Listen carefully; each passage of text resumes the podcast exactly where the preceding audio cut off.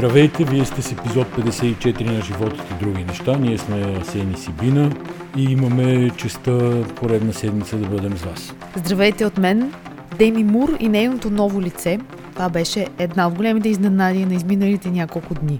Актрисата появи се на едно дигитално шоу, ревю на Фенди, седмицата на модата в Париж. Никой не гледаше дрехите, никой не гледаше обиците, които бяха иначе изключително големи, стигаха от ушите някъде до към кръста. Всички бяхме вперили поглед в нейното лице, което изглеждаше неузнаваемо. Реално ни прилича на себе си, без да навлизам в големи коментари относно пластичната хирургия. Ще кажа, че Деми Мур, която събуждаше определено въображение в добрите си години, не прилича на себе си и определено я причислявам към жертви специалистите на пластичната хирургия. Както някой много успешно се пошегува във Фейсбук, прилича повече на Жокера, отколкото на жената от Стриптис. Между другото, освен скули и някакси тук някакви извращения в устата, имаше и нови гърди, но те останаха малко повече на заден план, защото лицето беше водещо.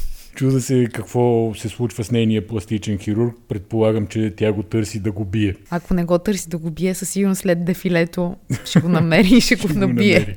Ако не, ще му заведе някое яко дело. Това е интересен сюжет за делата срещу пластичните хирурзи трябва да бъде разровен. Еми интересно, да, може да се направи тема от това, тъй като това е огромна индустрия, включително в България е някаква мега индустрия, има вече пластичен туризъм или какво там естетичен туризъм, как Както и да го наречеш, го наричаме, се е да, туризъм. Се е нещо такова. Добре, не, не ни е тема. Сега аз да ти кажа, че... Сега аз да ти кажа, че те видях да гледаш Моника Белучи, пък не знам кое ти е тема. Гледах Моника Белучи, която въпреки напредналата за годините си възраст не е злоупотребила с пластична хирургия и изглежда просто фантастично. Но разбрах откъде е откраднат реално сюжета с, на конспиративните теории за това, че ни а, вакцинират с а, наночипове, за да ни следят. С нощи си пускам е така за кеф Спектър, това е част от поредицата за 007 Джеймс Бонд.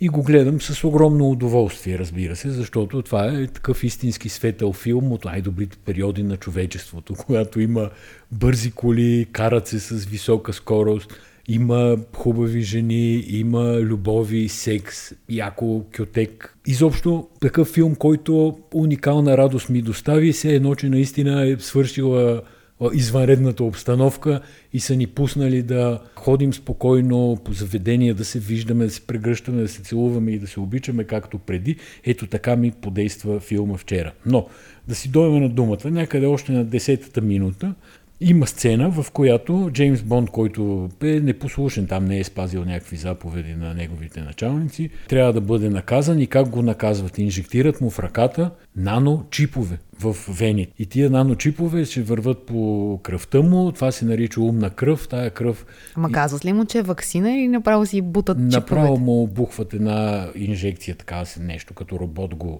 а, инжектира.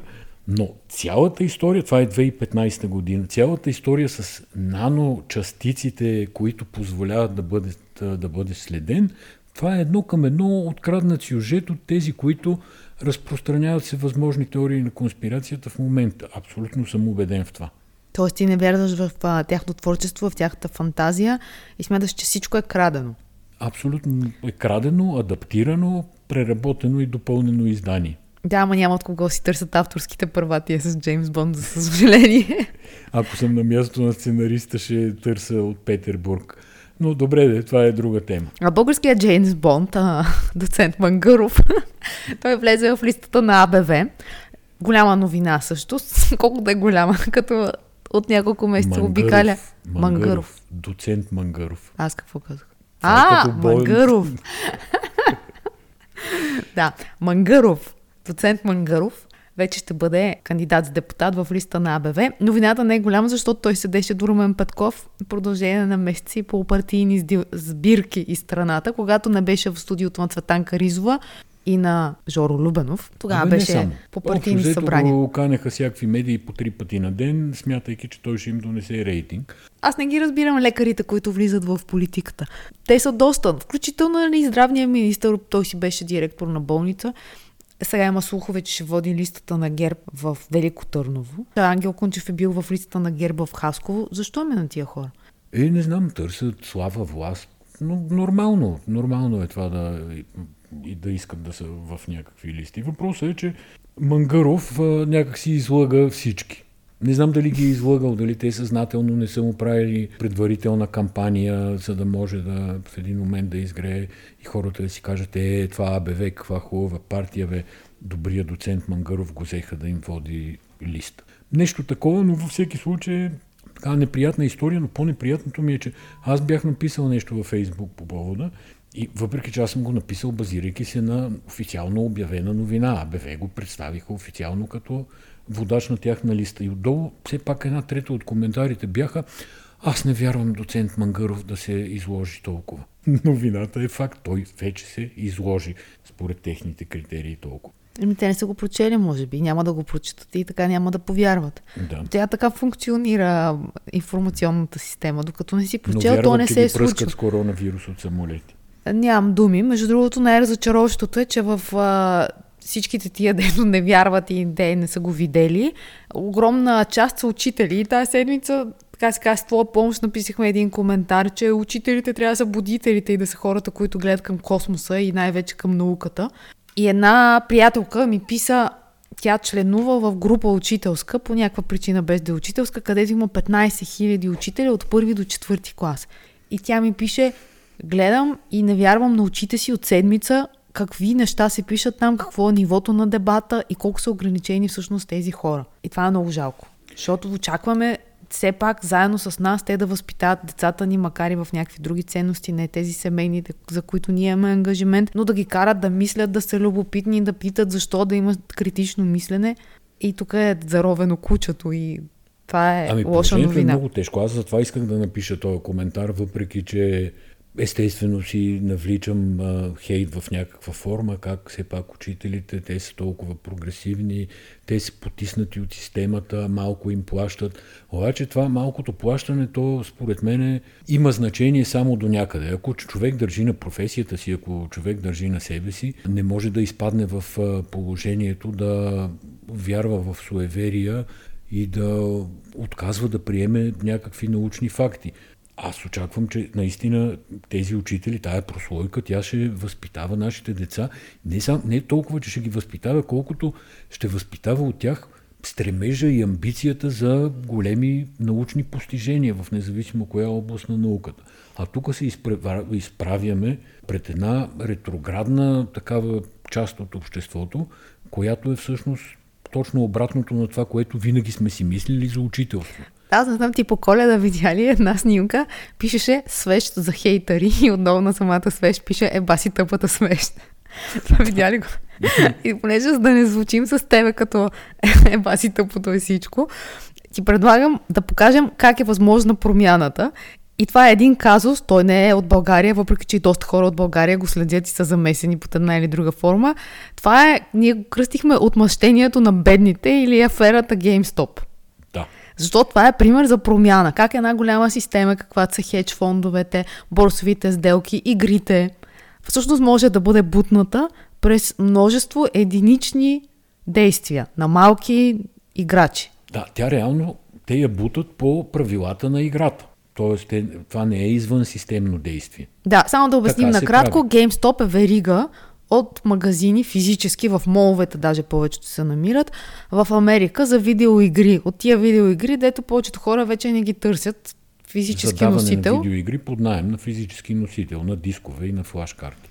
Да, техните акции започват да падат. Те са някъде между 3 и 5 долара. Хедж фондовете залагат, че те ще се сринат още повече заради COVID-кризата а, с така наречените къси експозиции. И започват няколко фонда залагат много срещу това нещо. Обаче в същото време тече в Reddit организация на независими играчи, които започват да купуват акции. Купуват, купуват, купуват, в резултат на което се получава. Да, те купуват защо? За да може цената да се дигне толкова много, че когато настъпи падежа, защото това са кол опции, това са тип фьючерсни сделки, които хедж фондовете сключват, т.е. те казват, тя цената ще се срива и ние поемаме ангажимент да ви продадеме на определена дата акции на, но те за да ги продадат, трябва преди това да ги придобият. Късата позиция е това. Те ня, нямат тия акции и те обикновено ги придобиват, разчитайки на собствената си прогноза около деня на падежа.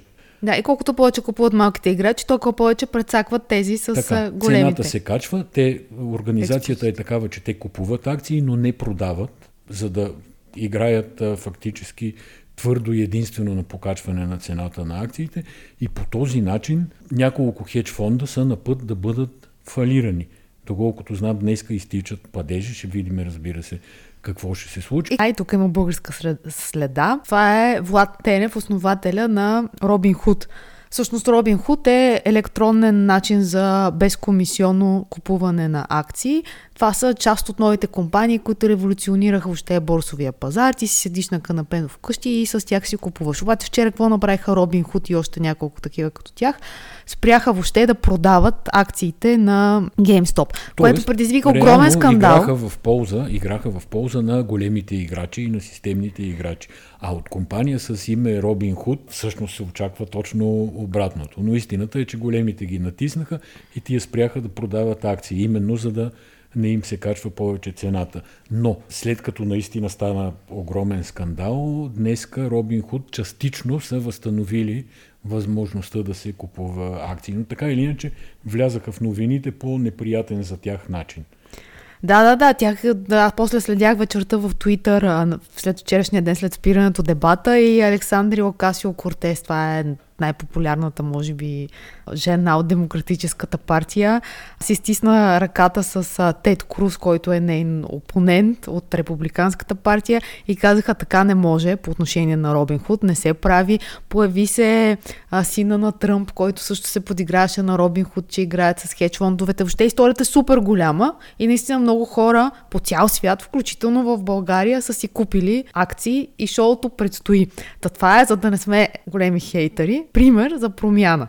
И това е наистина пример за промяна и това наистина ще доведе до промяна, защото монопола на Уолл Стрит върху финансовата информация, върху анализи, върху това как се върти изобщо тая економика на капиталовите пазари, отдавна вече не е монопол. И сега, организирайки се през Reddit, народа, така да се каже, това е народна финансова революция, всъщност разваля цялата къщичка на големите финансови посредници, играещите на Уолл Стрит. И той пазар. И щетите са за няколко милиарда. Вече вчера ги оценяха на 5 милиарда. Ще видим. Много ми е интересно. Добре, аз ще се върнем тук на ваксините, където шизофренията е пълна. Излизам от Авчийски и казва, че България е поръчала толкова много вакцини, че се чудим какво да ги правим, а именно 12 милиона. Да. Излиза да, Ангел... Те са поръчали, ще се чудим какво да ги правим, обаче като дойдат. А те не идват. Излиза Ангел Кунчев и казва, вакцини има, няма кой да се вакцинира. Нали, аре стига, ние тия приказки от хиляда яна нос сме ги живели, мисля, преди колко години беше. Това е пълен цинизъм и цялата информационна кампания в момента се движи от това едни хора, които имат власт да викат как другите хора не искат да се вакцинират. И се правят такива сценки, театрални постановки, учители в Бургас, учители не знам си къде е в другаде в провинцията и отива добрия Ангел Кунчев да им каже колко е хубаво да се вакцинират и те викат, аре, добре, ще си помислим. Сега, ние на театър сме ходили, гледаме кино и това е лошо кино. Лошо е, лошо е. Истината е, че България е поръчвала последна, където е могла да се откачи от а, така наречения механизъм на... На договаряне на Европейския съюз. Съпричастност. Да солидарност. Механизъм на солидарност е опитала да се откачи, а именно това е казуса с ваксините Джонсън. Между другото, Джонсън се очертава да бъде една от най-добрата вакцина, тя още не е одобрена в фаза 3 е, но всеки момент ще бъде одобрена и тя е само с една доза. Тя действа по същия начин като AstraZeneca, а единия кон, на който ние сме заложили AstraZeneca, тази седмица излезе информация, че не е подходяща за пациенти над 65 години. Значи при застаряващо българско население, това е голяма града, на която тия хора стъпиха. Нашите истината е, че яко настъпиха мутиката с AstraZeneca. Та, дали по причини, които хората коментират и с медиите, и социалните медии, че тъй като една от основател, основателките на ГЕРБ е изпълнителен директор на AstraZeneca България и през нея евентуално са, на, са минали тия поръчки, дали е поради недоглеждане, дали е поради недо, не, неправилна преценка на възможностите на, на всяка вакцина, но така или иначе от тия 12 милиона, които Мутавчийски е казал, че е поръчал и се чуди какво да ги прави, почти половината са вакцини на AstraZeneca и другата половина са на различни други играчи, като Pfizer, Moderna, Novavax, Janssen. И сега AstraZeneca се оказва проблем на първо не може да изпълни първо ги няма. Плана за Второ, първо ще ги даде на Великобритания, да. които са поръчали 3 месеца по-рано, отколкото Европейския съюз. И трето, не става за възрастни хора, каквито в България има, колкото искаш. Да. Четвърто, Pfizer се реорганизираха бързо, като се видя колко е е, голямо търсенето на техните вакцини. Ангажираха Sanofi, която Да, между е другото, това е прецедент. Това е много як прецедент. Pfizer ангажираха Sanofi в собствените си производствени мощности да произведе 100 милиона дози от вакцината Pfizer. Да, обаче нашите са свикнали да мислят в а, матрицата на далаверата и понеже четох стенограма една от октомври месец, в която дебатират всичките мутавчийски, а, Бойко Борисов, Ананиев, поръчката на ваксините и всъщност там много ясно се вижда как мисли българина. А именно, оная приказ, където беше ефтин на брашното, скъп на триците. Е, точно тя е много добре описва цялата поръчка на ваксините. Едната ваксина била изисквала да, хладилните камиони и, хладилниците. Това е било много трудно. Другата ваксина била такава, третата била онакава. Обажда се Мотавчийски, който казва е, то е ясно, че Европейския съюз иска да даде ни пари и това е цялото ниво на разговор. И те поне са страшни тарикати, в момента има 68 000 вакцинирани. 0,5%. В Гърция има 2%, в Румъния има 3%. Въобще не говоря за Австрия, примерно. Израел да не го споменаваме, нали? Всички са големи разбирачи. Аз много се изненадах, като прочетох това изказване на Мутавчийски там от стенограмата, защото това е на нивото на хората си седат по кръчмите, когато можеше да си седи по кръчми и си бистрат политиката, както е популярният израз. Тоест некомпетентно, неаргументирано изказване, а това все пак не е кръчма, предполагам, ами са се събрали някъде сериозно да обсъждат политиката по вакцинирането. Както и да е вакцини... И за да съм до края коректна, искам да кажа, че единственият, който се държи адекватно в а, този разговор, това е Кантарджиев, който казва, ние имаме един приоритет, това е да опазим живота на хората. Живота на хората можем да го опазим с вакцини. Вакцини, за да имаме, трябва да ги поръчаме в механизма на общия на Европейския съюз. Всички останали са от кръчмата. Между другото, днеска има новина, че се променя плана за вакцинацията и преди изборите ще започнат да вакцинират всички, които са замесени в изборния процес. Секционни избирателни комисии, преброители, наблюдатели. И на мене ми се струва много вероятно много хора да се запишат за преброители и наблюдатели, за да могат да се докопат до вакцина. 80 хиляди вакцини са отделили. Ама ако хората не искат да се вакцинират, що не вземат такива, които не искат да се вакцинират и да си направят изборите? Точно така, ама реално аз Значи не това е- около мене хора, които не искат да се Да, ама те се самоопровергават. Той излиза сутрин да и казва, че никой не иска да се вакцинира и затова всъщност, нали, така, ще има вакцини и ще не останат. В същото време, за да направят изборите, очевидно трябва да вакцинират маса народ. Така че ще ме извинят, ама са слаби актьори. Добре, задали сме ние няколко умни въпроса към Министерство на здравеопазването, но са минали само 4-5 дни, те не са ни отговорили, но срока все пак е 14 дни.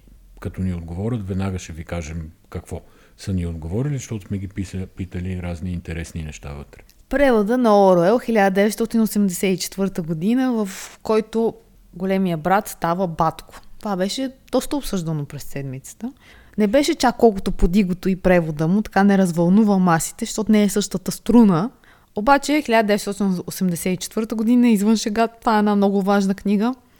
В стария си превод, между другото. Големия брат е символ, той е метафора, той е политологичен термин. То има телевизионно предаване по големия брат си би казва се Big Brother и то е, наистина на времето е създадено като реплика на книгата на Оруел. Това не е шега, нали, въпреки че се е извратило до а, долнопробно шоу, в което както и да е някакви... Което едни хора си бъркат с носа, а други Да. да. коментират. Да, Така. така. е. Ами може би сега трябва да се казва батко по Да, новата това с превода на 984 на Оруел е малко буря в чаша вода. Тя е буря в интелектуална чаша вода. Наистина, както ти казваш, няма да засегне особено голяма част от населението, които я са чели, я не са чели, но се са чули за Big Brother, това със сигурност.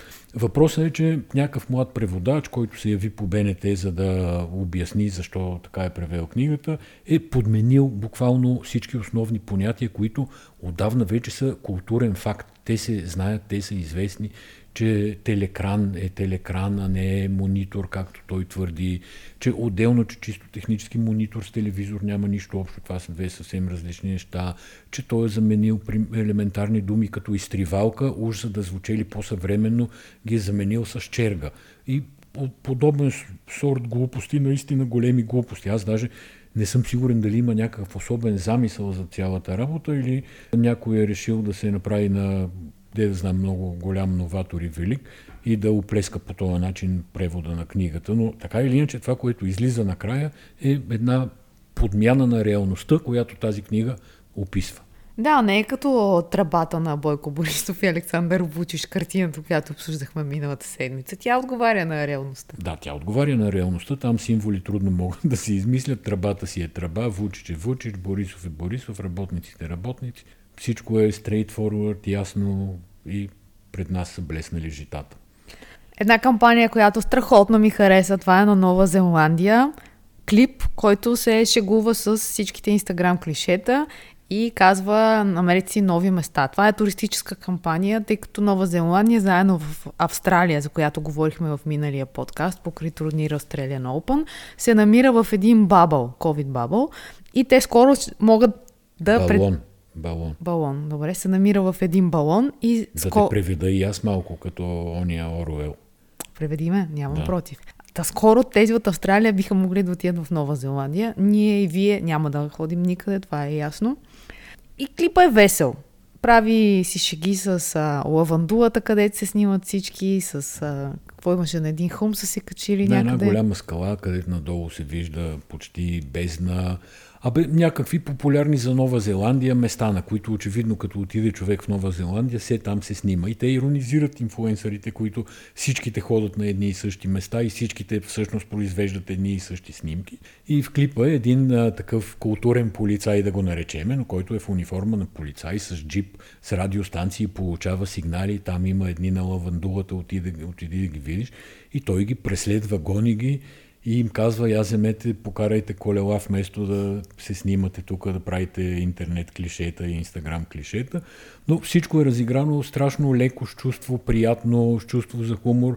Остава ти веднага в главата и в сърцето до някъде. Но има известна автоирония, не е, то, не е има така, голяма автоирония. Не се взимаш да, на сериозно ти като страшна дестинация, която предлага еди какво си, еди какво си и ти те трябва примерно да ядат от а, новозеландското кисело мляко. Не, каза им, ходи, карай колело.